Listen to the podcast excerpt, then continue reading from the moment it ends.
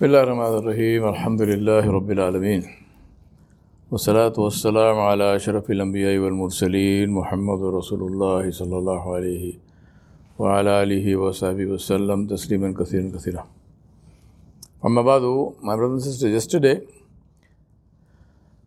I spoke to you about the importance of focusing and keeping the focus on the purpose of our creation which Allah subhanahu wa ta'ala described in the ayat of Surah Al-Dhariyat, Allah subhanahu wa ta'ala said, وَمَا خَلَقْتُ الْجِنَّ وَالْإِنسَ إِلَّا لِيَعْبُدُونَ And then he said in the next ayah, مَا أُرِيدُ مِنْهُمْ مِنْ رِزْقٍ وَمَا أُرِيدُ أَن يُطْعِمُونَ And then after that he said, إِنَّ اللَّهَ هُوَ الرَّزَّاقُ ذُو الْقُوَّةِ الْمَتِينَ Allah said, and I, Allah, did not create the jinn and the humans except that they should worship me alone.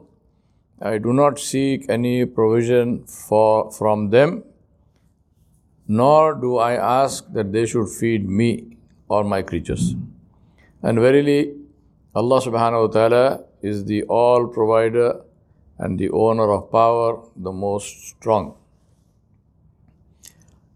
So, one of my students, he asked me a question. He sent me the hadith of Bukhari, uh, where in the chapter of supporting the family, Kitab al-Naqat, it says to provide one's family with food sufficient for one year in advance. And narrated Umar ibn al-Khattab anhu, the Rasulullah used to sell the dates of the garden of Banu Nadir and store for his family so much food as would cover their needs for a whole year. So, حدثنا محمد بن سلام أخبرنا Now, so therefore, this student of mine, may Allah bless him, he says, how do we reconcile these two things? One, that our purpose in life is only one, and that is to worship Allah subhanahu wa ta'ala and nothing else. And on the other hand, we have responsibilities, among which is to provide for the family. and we have the hadith of Rasulullah where he used to provide for his family for one year in advance.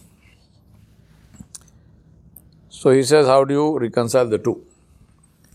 Because it seemed to him that the two things are opposed to each other. So my submission to you is very simple, which is that there is nothing to reconcile because there is no there is no conflict between the two. Allah subhanahu wa ta'ala, Jalla Jalaluhu, as I mentioned also yesterday, that Allah subhanahu wa ta'ala gave us this deen as a complete way of life in this in this life. Now, when Allah subhanahu wa ta'ala said, I have created you only for my worship, it does not restrict and does not mean only worship as in salah and zakat and hajj and umrah and so on. It means to understand worship as something where every action of mine I do with the niyyah of pleasing Allah subhanahu wa ta'ala and expecting a reward from Allah subhanahu wa ta'ala. Right? The basic fundamental level. Whatever I do, if I eat, I eat so that Allah subhanahu wa ta'ala will be pleased with me. I eat so that I will get nourishment in order to do the work of Allah subhanahu wa ta'ala.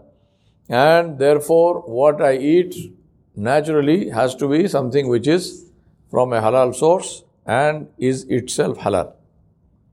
Right? That goes without saying. If I'm eating something and I say I'm eating this in order to please Allah, with expectation of reward from Allah, and in order to do the work of Allah's deen, I cannot be eating something which is haram. Similarly, my relationship with people, my business, my work, I'm an employee, I'm an employer, I am a ruler of a state, I am a, I am a subject of the ruler, whatever it might be. The purpose of the Muslim is to please Allah subhanahu wa ta'ala. And when the Muslim works with that purpose, to please Allah subhanahu wa ta'ala, then Allah subhanahu wa ta'ala rewards him for that deed.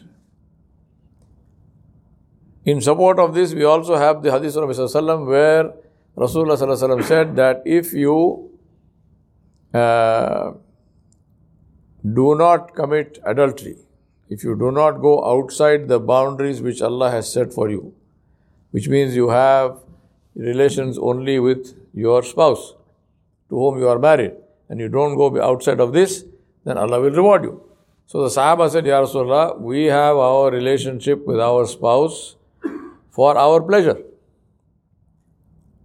Will Allah reward us for this? Nabi Sallallahu said, if you went outside of this boundary, supposing you committed zina, will Allah punish you? They said, yes. He said, then if you don't do that and if you stay within the boundary, then Allah will reward you. Now this is the beauty of the deen. So therefore, Rasulullah when he is providing for his family for a whole year, he is not providing for a hundred years, he is providing for one year. Right? He is providing, what is he doing? He is taking care of the responsibility that has been given to him as the head of the family. So, as the head of the family, my responsibility it is to provide for my family. Then it is not permissible for me to leave my wife and my children high and dry and I, I say, oh, I am going in the path of Allah. No, sorry. You have to provide for them. That is part of part of your path of Allah. That is part of your responsibility. Once you have provided for them, then it's a different issue. Now, provision is not only food, provision also is your time and your energy for the tarbiyah, especially if you have children. The children must have a father present there, they must have a mother also present there. So you can't say, well, here is the check to the wife and I am gone.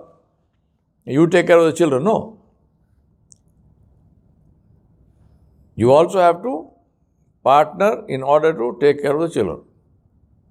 Having done all this, of course, then we spend our time in the path of Allah subhanahu wa ta'ala.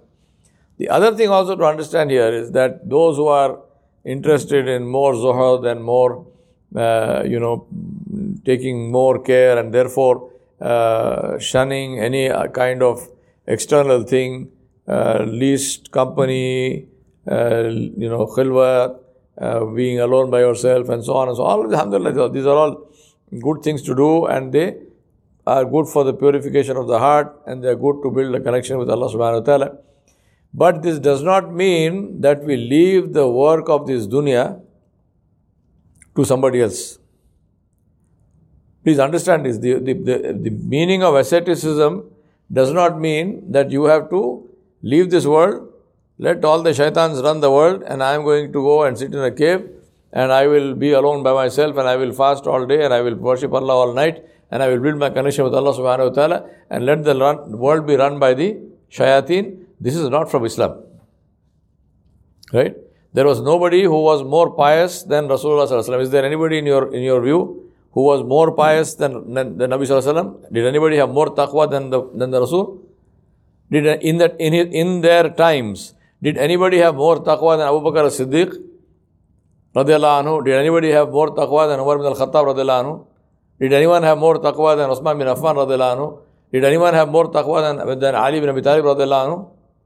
All four were khulafa. They were all rulers. Why? How? They should have left the rule and gone and sit in some cave. They did not do that. They did not do that because this is the job of the Muslim. The job of the Muslim is to run the world according to the rules of Allah subhanahu wa ta'ala, which are good for the whole world and all the people in it, including non Muslims. If you, as a Muslim, are not going to establish a law of truth and fairness and justice and human rights and compassion and charity, then who will do it? So we must understand this very clearly that Allah subhanahu wa ta'ala sent us into this world and Allah said, Kuntum khaira ummatin ukhrijat linnas. Hmm? So how do you comp- how do you reconcile these two ayat then in that case? Allah is saying, وَمَا خَلَقْتُ الْجِنَّ وَالْإِنسَ إِلَّا لِيَعْبُدُونَ Then Allah says, كُنْتُمْ خَيْرَ أُمَّةٍ أُخْرِجَتْ لِلنَّاسِ So here is Nas and there is Allah. So, you, are, are we saying that the two ayat of, of the Quran are in conflict with each other? No.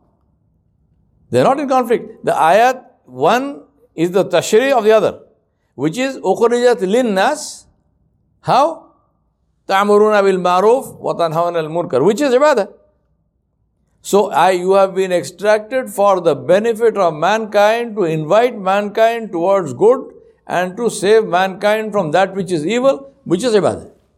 How do you invite towards good and evil? In whichever way. If you are a speaker, you speak. If you are a writer, you write. If you are a ruler, you rule. If whichever way you invite people towards good and away from evil, and this is ibadah, therefore you are fulfilling the purpose of your creation, which is